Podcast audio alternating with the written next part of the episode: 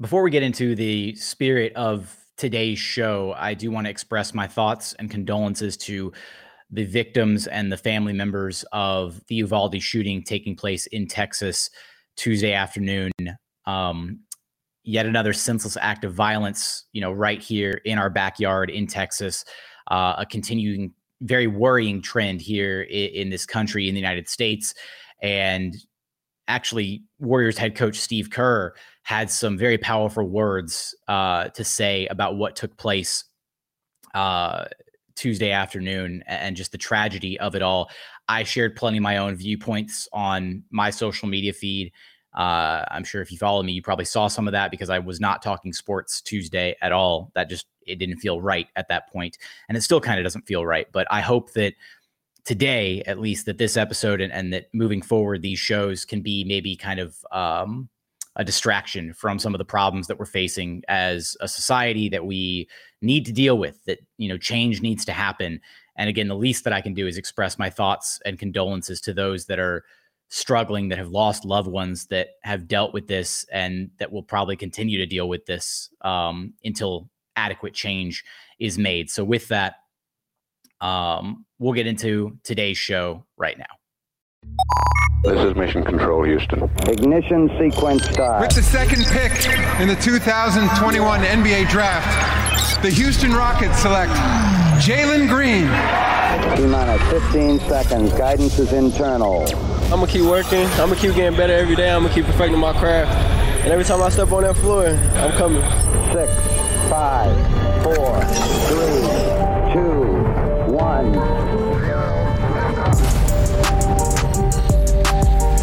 up, and welcome to another edition of Locked On Rockets, your daily podcast home for everything Houston Rockets basketball. As always, I'm your host, Jackson Gatlin, native Houstonian, host of Locked On NBA Mondays, host of the State of the Rockets podcast, as well as the founder of ClutchCityControlRoom.com. Be sure to follow along on Twitter at JT Gatlin, and the show, of course, at Locked On Rockets. Now, as always, appreciate you for making LOR your first listen each and every day. Free and available on all platforms, wherever you get your podcasts Apple, Spotify, Google, the Odyssey app, all of those locations. And then you can also check us out on YouTube. Go to YouTube, search Locked on Rockets, like, comment, subscribe, all of that. Um, shout out to all the people who went into the YouTube comments and said, I commented, now you have to love me forever, or some variation of that. I do love you forever. That was um, that was very cool of you. There was like seven people who went in and took me up on my offer to uh, my exchange of eternal gratitude and love for commenting on the YouTube page. So thank you for that.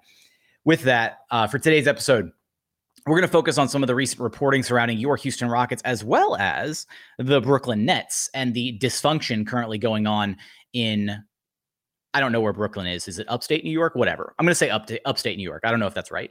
Um, currently going on in Brooklyn and then we will shift gears and get into some trade hypotheticals with actually kind of a, a, locked on crossover with Mike Richman from Locked On Blazers as we discuss some of the possibilities for the Rockets to trade up to that number seven overall pick, exactly what the Brooklyn Trailblazers are trying to accomplish uh, with that number seven overall pick? Are they actually looking to draft with it? What deal, what, what kind of return are they looking for that number seven overall pick? And how the Rockets could actually be a premier trade partner for Portland uh, to try and bolster their, their roster around Damian Lillard this upcoming season. So, with that, let's get into the reporting, starting with the Rockets here. And that is uh, recent news around the assistant coaching front with the Houston Rockets. Uh, Melvin Hunt is a name that has emerged, uh, as reported by the Athletic's Kelly Iko, to join Stephen Silas uh, on the bench this upcoming year in Houston, uh, one of the replacements if you will, for the vacancies left by Will Weaver and Jeff Hornacek. Now, Melvin Hunt actually did work with the Rockets for a little while back in the late 90s, early 2000s. He was a scout from 1999 to 2001. Then he was an assistant coach under Rudy T in 0203. And then he was working as a scout again when JVG took the helm in 0304.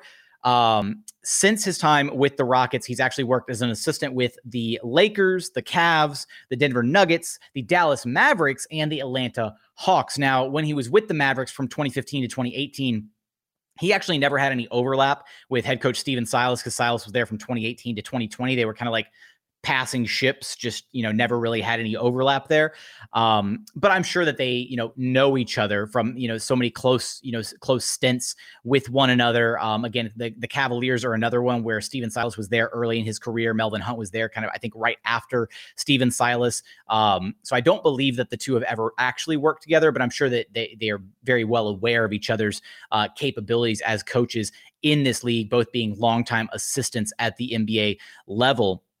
Um, I will say that you know what I've seen you know the the the reaction to Hunt's name being in, you know involved and associated with the Houston Rockets. A few people who have been like long time like you know Rockets media members had a few good things to say about Melvin Hunt when his name first emerged, saying that he's just like one of the coolest guys, very good, very good human being, like that kind of thing. Um, you know, from having known him from his time in the late '90s, early 2000s with the Rockets, and then kind of you know, surveying the landscape, I did see a bunch of like Atlanta Hawks fans kind of making jokes about the fact that they won't have like the motivational chair hitting on the sideline. Cause I guess Melvin Hunt's kind of like that uh enforcer assistant coach, right? Like he's gonna be like vocal, he's gonna be uh, you know, demanding a lot from the players. And I guess that's like his like shtick is like to get angry on the sideline and kind of like hit chairs and stuff to try and motivate the players. Cause the Atlanta Hawks fans were like kind of, you know, making this a gigantic joke. I guess that's like a running thing with them. So but for all intents and purposes, I, you know, there have been a couple other accounts that I've heard about Melvin Hunt. He's he's that kind of like enforcer type coach, right? Where maybe that's what Stephen Silas needs, like you know, in his back pocket, you know, on his team is another kind of dominant voice to play, you know, bad cop alongside John Lucas, so that he can be, you know, have another enforcer in his pocket essentially to really hammer home the lessons that he's trying to teach uh, to these Rockets young guys as they're, you know, still growing and getting acclimated to the NBA level. So that covers the recent Rockets reporting. Also, Mahmoud Abdel Fattah is still emerging as another candidate to kind of fill one of those two assistant coaching vacancies. I've got it penciled in as like a lock. Like I think it's going to happen. Eh, you know, the reporting is there. It's more just a, t- a matter of when they announce it, not like if it's going to happen. So with that, let's pivot here to the Brooklyn Nets because there was a piece of reporting that came out of the New York Daily the New York Daily News by Christian Winfield and it starts with like the greatest lead in of all time. It says, Last summer, I got a tip I didn't want to believe. A source familiar with the inner workings of the Nets roster told me James Harden would leave Brooklyn. And hey, it happened. James Harden is no longer a member of the Brooklyn Nets, and there are gigantic question marks surrounding Kyrie Irving's future with the franchise and Kevin Durant's commitment to the Brooklyn Nets. Right now, uh, Kyrie Irving is, and I, I, should state, I should also follow up. The, the article then follows up by saying, followed by Kyrie Irving, then ultimately Kevin Durant, uh, a course of events that would undoubtedly send the Nets back to the bottom of the Eastern Conference standing after just three seasons in the spotlight. Fast forward one summer, and Harden is now an afterthought. And if the Nets aren't careful, Irving is next. So this tip it sounds like the tip was there, uh, you know, in line with James Harden, but I don't know if the tip actually, the way it's worded is kind of, you know, vague. I don't know if the tip also included the the the report that you know Irving and Durant would also follow in James Harden's footsteps, leaving the Brooklyn Nets. I think James Harden was the surefire one because of, he just wasn't happy in Brooklyn. But right now, the Nets are possibly going to let Kyrie Irving walk in free agency this summer. They're not ready to commit long-term money to him, given the fact that you know they don't know what his availability is going to be like on a season by season basis or even a game by game basis. Right? It's Kyrie Irving. He missed what 80% of this last season, 90% of this last season, couldn't play road games, like all of that, right? And then on top of that, if the Nets don't bring back Kyrie Irving, you've got Kevin Durant in year 16, 17, right? Uh, ben Simmons, who's not healthy with a damaged back, who's already like damaged goods and a flawed player, and role players. That's what you're left with if you're the Brooklyn Nets. KD ain't probably going to stick around for that, right? He would very easily. Uh, now, get me out of this. Get me out of this. I don't want to be here anymore. This is going to make Rafael Stone look like an absolute genius, and I am going to be insufferable when one of those Brooklyn Nets picks conveys as a lottery pick. We came damn close this season, right? Pick number 17. That's already way better than anybody thought like the the the picks would convey from where the Brooklyn Nets were and where we thought that they, they, would be at with a potential dynasty, at least, you know, riding off into the sunset with James Harden, Kyrie Irving, and Kevin Durant as they, you know, aged and sure, maybe a bit of a fall off towards the end when they started getting older. But this is happening much, much sooner rather than later. And again, they already got pick number 17 this year. And the best part about this, right, and the way this trade was was permutated is the Rockets are about to be in a position where their picks are going to be in control, or their picks are going to be controlled by the Oklahoma City Thunder, which gives them a reason to want to be good again. And subsequently, another reason to want to be good again is if the Brooklyn Nets are bad, then it gives you that opportunity to kind of flip pick swaps around. So even if, let's pretend for a second here, right, that if the Brooklyn Nets wind up being worse than the Rockets, then they don't get to maximize um, those pick odds, right? Which is fine because then, or actually, I apologize. I should say they do get to maximize those pick odds because if the Brooklyn Nets pick lands somewhere in the lottery and the Rockets are actually outside the lottery and like getting better and they're a playoff team, then the Rockets are going to be able to swap back in and pick up more lottery talent. That is the that is the beauty of the way this trade was constructed by general manager Rafael Stone to where the Rockets are going to be in a position where they've kind of replenished the cupboard of draft assets that were unfortunately controlled by the Oklahoma City Thunder. And again, there is no certainty about what's going to take place in Brooklyn moving forward. That franchise is in a turbulent time period. And it, it, there's just, again, like I, I'm reveling in it because – one, James Harden's no longer there, so now I can just actively root on the downfall of the Brooklyn Nets without feeling like a twin, like a twinge of guilt, tinge, twinge, tinge of guilt. There we go. Um, that's the word. So it, it's all just it, it's it's playing out beautifully, and this could not have worked out better for the Houston Rockets. Hopefully, Kyrie Irving does leave this offseason, and then hopefully Kevin Durant leaves not too long thereafter, putting the Brooklyn Nets back in a state of NBA purgatory the place that the Rockets could have found themselves had they traded for Ben Simmons all those many moons ago and the offset of the James Harden uh, ordeal and, and, you know him wanting out of Houston. So with that, shout out to general manager Rafael Stone for putting the Houston Rockets in a primo position to navigate this Houston Rockets rebuild. Coming up, we're going to dive into some trade hypotheticals with Mike Richman from Locked On Blazers, focusing on pick number seven in this year's NBA draft. But first, a quick message from our friends over at Built Bar, because when it comes to protein bars, you've got to check out Built Bar. They're the number one protein bar on the market, and for good reason. Every single bar is coated in 100% delicious chocolate. They're not gritty or chalky like other protein bars out there. The flavors that they have are just incredible. You got strawberry, raspberry, cookies and cream, salted caramel, mint brownie, coconut brownie chunk is my favorite. You really can't go wrong with a single one, though. Every single bar is low cal, low sugar, high protein, high fiber. Amazing if you're on a keto diet. Amazing if you're trying to cut back a little bit, lose a little bit of weight. You can check them out. Just go to built.com and use promo code LOCK15 to get 15% off your very next order of the best tasting protein bars on the market. Again, that's promo code LOCK15 for 15% off at built.com.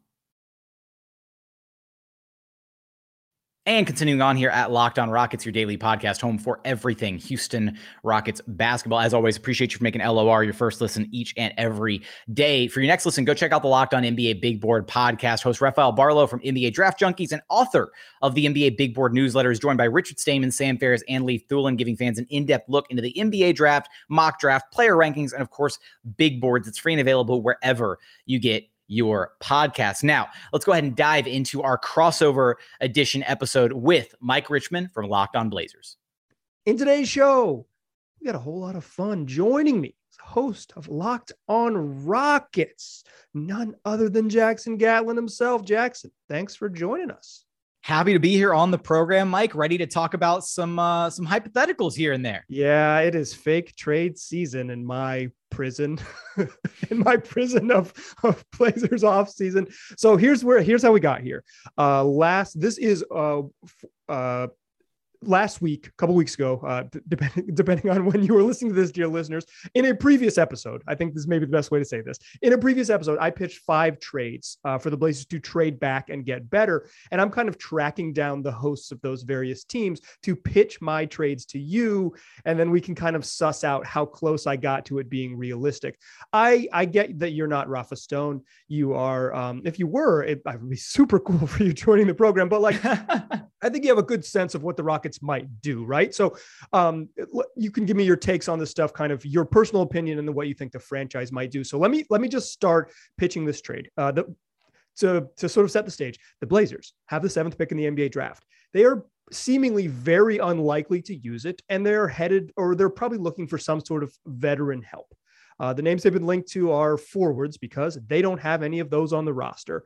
The Rockets, they've got some of those. And the trade that I proposed was giving the Rockets the seventh pick in the NBA draft in exchange for forward Christian Wood and the 17th pick in the draft. If you need sweetener, the Blazers would be willing, at least my, my version of the Blazers would be willing to throw in the 36th pick in the draft. So you get an early second rounder. So that'd be seven and 36 for Christian Wood and 17. And the Blazers have a traded player exception that they can absorb Christian Wood into. You wouldn't need to give back salary. Uh, the, this trade would go down after the draft, technically agreed to on draft night, but after the draft because the Blazers can't trade a pick before the draft. What do you think?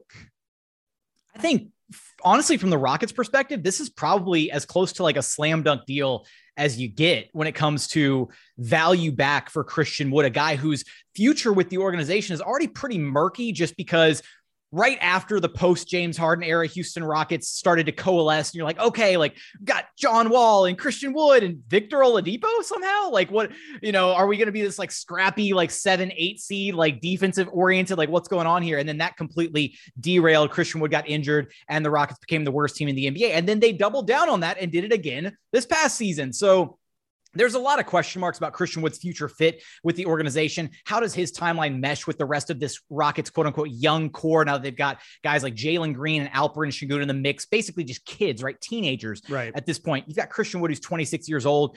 He's not over the hill by any stretch of the imagination, but his timeline does not really match well with the rest of the Rockets young guys. I think this trade moving up 10 spots from 17 to 7 and basically being able to guarantee yourself one of those tier 2 prospects in this draft right? Because you've got kind of all the tier 1 guys in the three big man prospects and then kind of like Jaden Ivey and then maybe depending on how you talk to Shaedon Sharp being lumped in with that bunch as well. Then you move on to those tier 2 guys and I genuinely think that at pick 17, you might just run out of some of those really like clear cut tier two prospects right before you get to pick 17. And I genuinely think the Rockets organization is going to do everything in their power to move up from 17 this year. And really, the nail in the coffin here, Mike, on this trade is the fact that they've got to decide what they're going to do with Christian Wood because it doesn't matter if you're taking home Jabari Smith or Chet Holmgren or Paolo Banchero, you're going to have to clear out space in the front court somehow if you're the Houston Rockets to get minutes for the number three overall pick, whoever it may be, Alperen Sengun, Usman Garuba, who is practically right. shelved all of last season. So they need to start consolidating their assets. And if you were to come to me with that trade, seven and 36 for 17 and Christian Wood, I would I would drive down to downtown Houston, wherever Christian Wood's apartment is, and start packing his bags for him. Well, to be clear, I don't even like Christian Wood. I, I kind of think he's bad. Um, but sell me on it. He's entering the final year of his contract. Like, sure. convince me I'm wrong. Uh, you might also agree, but um, you know, he's in the final year of his contract, making 14 million bucks. Kind of a good deal for someone who's been as productive as him. But the numbers for me, when I watch him, don't line up with someone who is like you know, he averaged like 20 and 10 and then 17 and 10 in back to back seasons, shooting 38% from three. What am I missing, Jackson?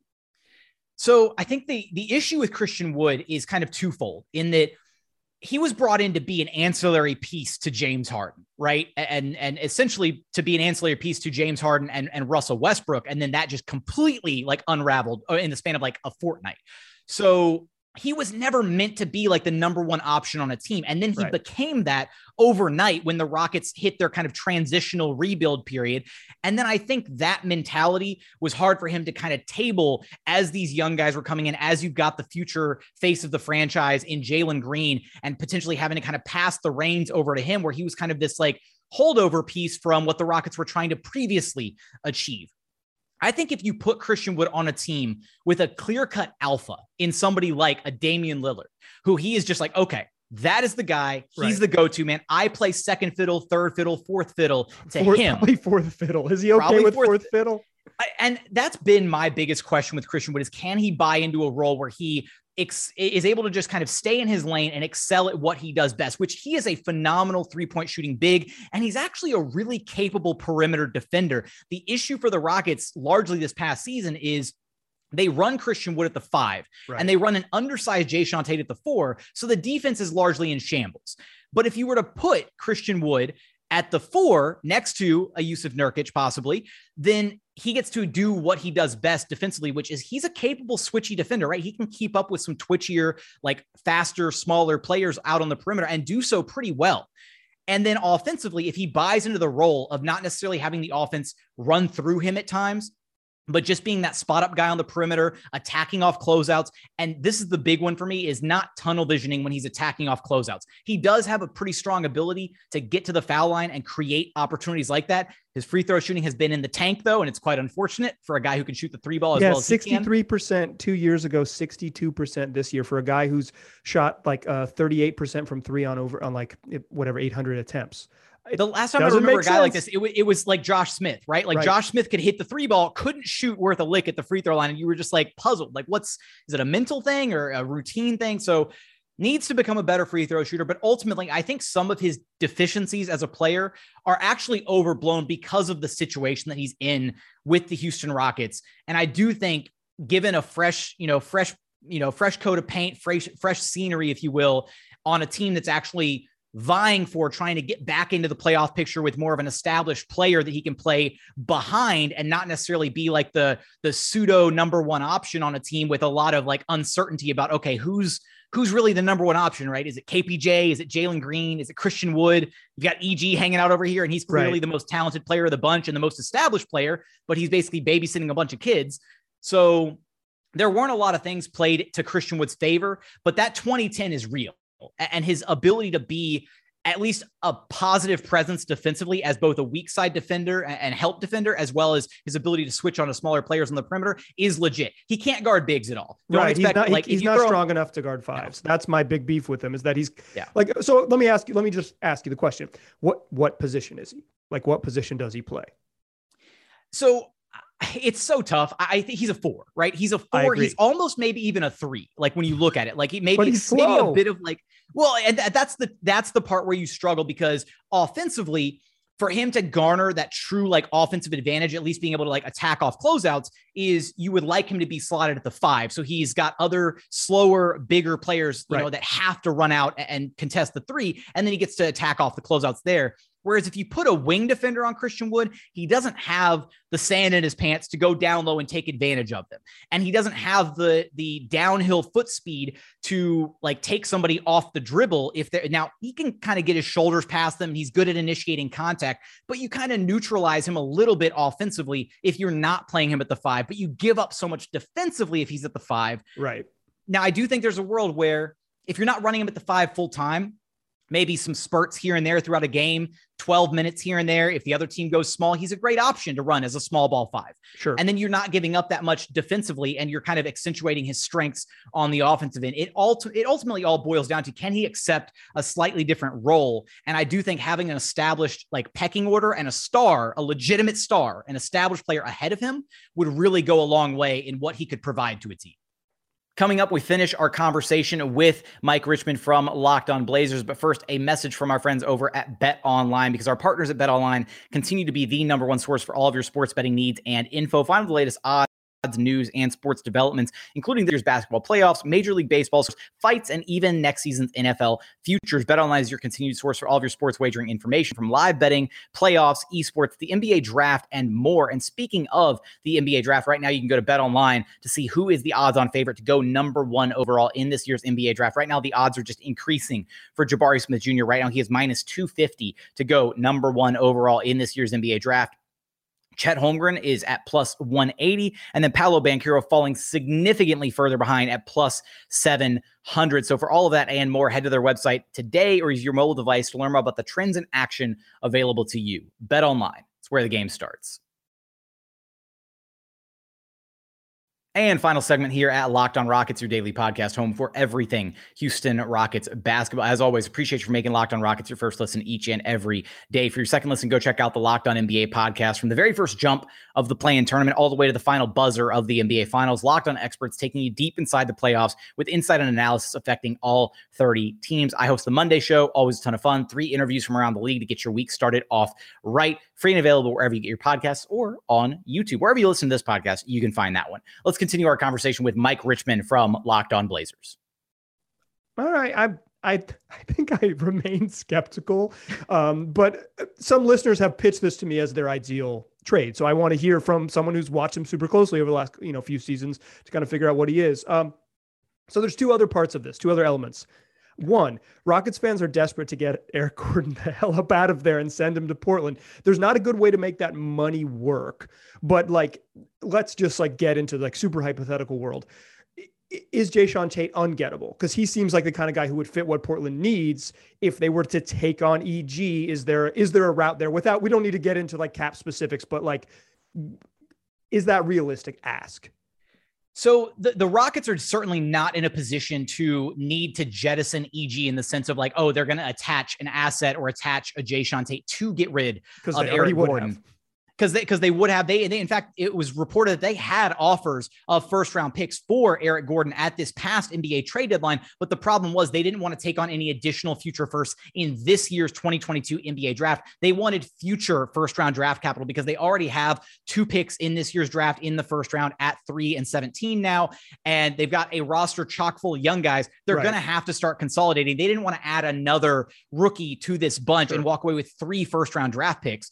So Unfortunately, there were no future firsts on the table for EG. They're not in a position where they feel that they need to deal EG. In fact, they're actually really uh, you know appreciative of the role that he's kind of bought into as being this kind of veteran mentor for these young guys he's honestly the happiest that he's been in a while and I, and I know that both from just within the rockets organization as well as just interacting with eric gordon myself throughout media availabilities and whatnot he has bought into this role of like I, he's happy where he's at, like mentoring these young guys. He's building a brand new house in Houston. Like he is committed if the organization wants to keep him. Now that said, if a if a good enough offer came along where a team you know wants to offer a future first, then I think the Rockets are going to entertain that. But they're also going to do right by Eric Gordon. That's been the mantra for General Manager Rafael Stone since taking over for Daryl Morey, and kind of I think amending some of the previous imagery uh, and kind of the sense that players and uh, other organizations got from the Rockets was this, you know, perspective of like they don't really care about the players; they're just viewing them as assets, and you know they don't really care about how trades impact them or what it means. Rafael Stone has sent every player who was like a vet who didn't want to be a part of this rebuild. He has sent them exactly where they've wanted to go. He's dealt right. with PJ Tucker at his desired location, Victor Oladipo. The list goes on and on and on. Yeah, got cut a guy like Ben McLemore and said, "You want to like if you want to go, go," and let him join a bad Lakers team, but at least like let him go join a playoff team, right? Like exactly. they have, um, they've treated they've treated humans like humans, which is a, it's a big step in this uh, very strange asset world.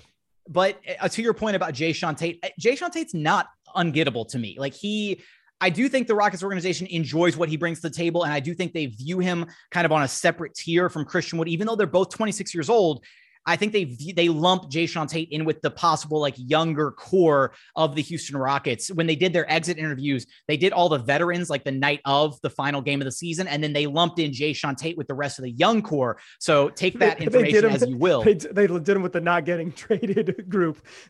Uh, exactly right. So that that can be you know taken away from that, but at the same time, there are certain limitations to Jae'Sean Tate's game. Two through two years, he hasn't gotten that three ball to a place where it's reliable and consistent. But he brings you so many other things. You know, defense, offensive playmaking, versatility, yeah. guarding one through five. He's a bit undersized, but he makes up for it by playing tenacious defense. He's a great cutter. He can play off ball. You can put the ball in his hands and he can get downhill and create. There's so many things that he does but ultimately the shooting is what's kind of holding him back from becoming like a premier 3 and D player.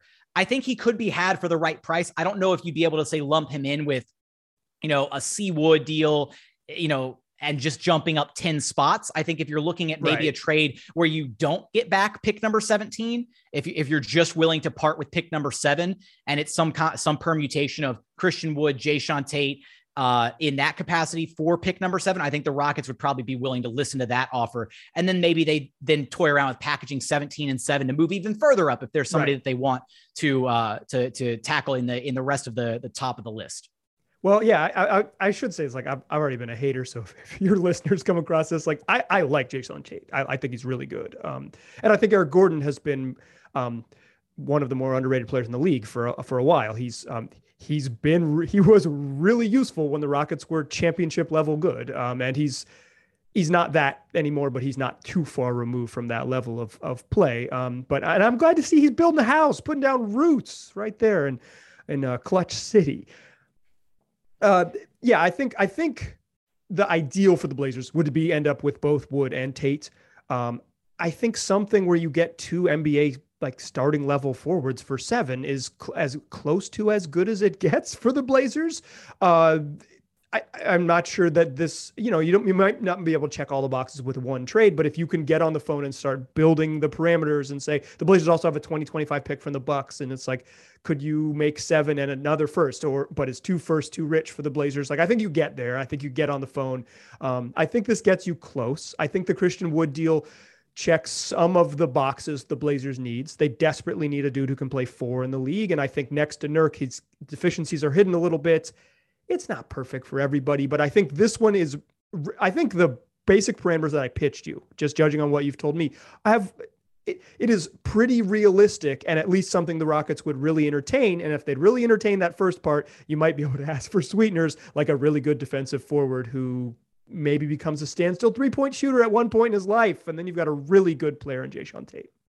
Yeah, no, and the fact again, uh, Mike, the fact that you and I are kind of on the same wavelength here, as far as like you kind of perusing around the NBA, looking at what teams might have something to offer. The fact that looking throughout the lottery, you know, I immediately like saw Portland. I was like, let's shoot out the bat signal. Like, what yeah. trade can can be had with the Portland Trailblazers because they're in this position where they either have to like move on from Dame and really strip it down to the nuts and bolts and actually like go headfirst into a rebuild or truly retool around Damian Lillard. And it sounds like from everything you're saying, that seventh pick is going to be gone and they want the best possible return for it. And getting two starting caliber NBA wings or, you know, wings, Christian Wood, tweener, whatever you want to call whatever him. Whatever right? like I said, I don't know what position he plays, but whatever position he might play. Exactly. You know, getting back two guys like that and for the Rockets to be able to, again, that consolidation element is what I think is going to start to rear its ugly head if you're the Houston Rockets because they have to figure something out. Because if they're about to have John Wall sit out another calendar year, Oof. then they've got 14 roster spots to play with. They're already under a roster crunch because you're essentially leaving one spot to have the highest paid assistant coach in NBA history just be there for a quarter of the games. If Udonis Haslem, eat your heart out. There we go. Pretty much, man.